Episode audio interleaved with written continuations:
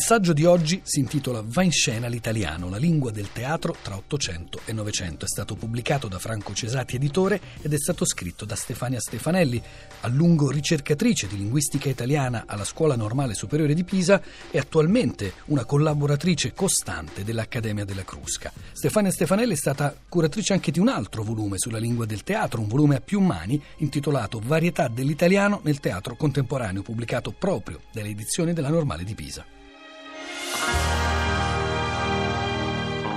Gli anni successivi all'unificazione politica dell'Italia, avvenuta nel 1861, sono stati quelli nei quali si è costituito l'italiano unitario.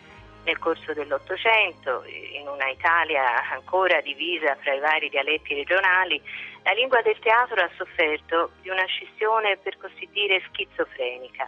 Da un lato i drammi nei quali si usava un italiano ancora di stampo letterario, dall'altro gli autori dialettali che godevano grande successo presso i pubblici locali come, non so, Giacinto Gallina, Carlo Bertolazzi e altri. Luigi Pirandello è stato il drammaturgo che ha impresso la svolta decisiva nell'italiano del teatro perché ha introdotto nei suoi dialoghi elementi del parlato che fino a quel momento venivano considerati estranei alla tradizione letteraria.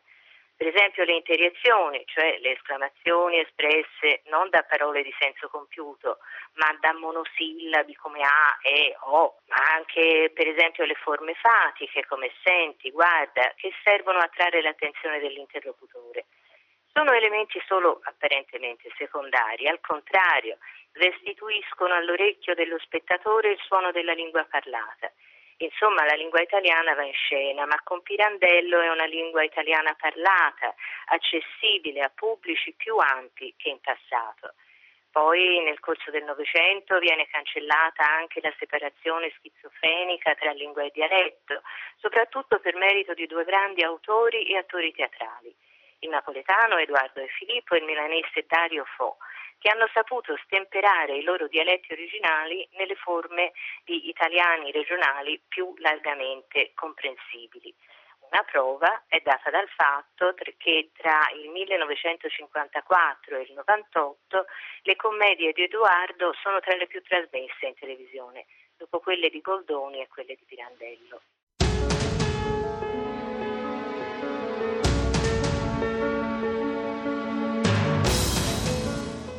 Alla televisione, anche la radio, già a partire dalla prima metà del Novecento, ha rappresentato un veicolo importante di diffusione del teatro e della lingua teatrale. Il radiodramma ha costituito per decenni un genere radiofonico di ampio successo, con la messa in onda di testi di autori come Ugo Betti, Luigi Santucci, Andrea Camilleri. In televisione il teatro ha vissuto la sua epoca d'oro nei decenni della seconda metà del secolo scorso. In quel periodo il fatto che tra i drammaturghi più rappresentati ci fossero Pirandello, Edoardo, ma anche Dario Fo, Peppino De Filippo, ci fa comprendere come il mezzo televisivo abbia privilegiato autori che interpretavano il linguaggio teatrale nella direzione di una lingua parlata non estranea alla presenza delle varietà regionali e svincolata da norme scolastiche e puristiche.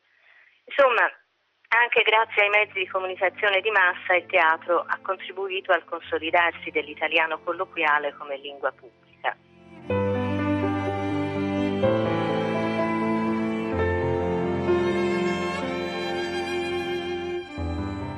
Attualmente il teatro italiano si caratterizza per un ampio multilinguismo che accoglie differenti varietà. Per esempio il toscano, che è stato nei secoli la lingua letteraria per eccellenza, nella drammaturgia di Ugo Chiti, nato in Toscana, a Tavernelle Valdipesa, diventa un italiano regionale parlato da gente comune o magari anche da gente speciale come i partigiani tutti comunque accomunati da storie di una dolente umanità. La scelta della propria varietà dialettale caratterizza anche gli artisti del cosiddetto teatro di narrazione, nel quale l'autore-attore da solo sulla scena racconta una storia.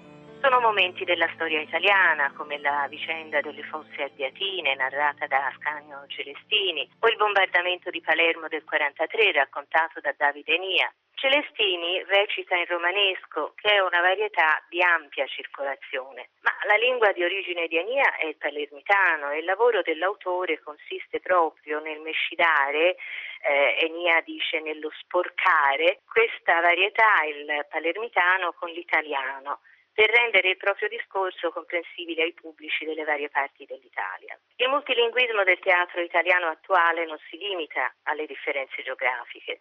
Vengono accolti e riproposti anche registri linguistici che appartengono a diversi strati sociali. È il caso di Antonio Tarantino, che mette in scena drammatiche storie contemporanee in cui i personaggi, quasi tutti al femminile, appartengono ai livelli più bassi della società. Il lessico che l'autore fa usare alle sue donne è basso, volgare, scatologico. Il congiuntivo viene sistematicamente disertato e viene fuori una lingua che, più che ricalcare il parlato, ne esaspera i livelli più bassi a fini drammatici. Ma anche i linguaggi giovanili sono presenti sulle scene li propone un autore come Edoardo Erba in una delle sue prime opere, La Maratona di New York, che riproduce con molta abilità i tratti del parlato informale dei giovani, la sinteticità di questo parlato, l'essenzialità. Insomma, il teatro mette in scena il multilinguismo della società contemporanea.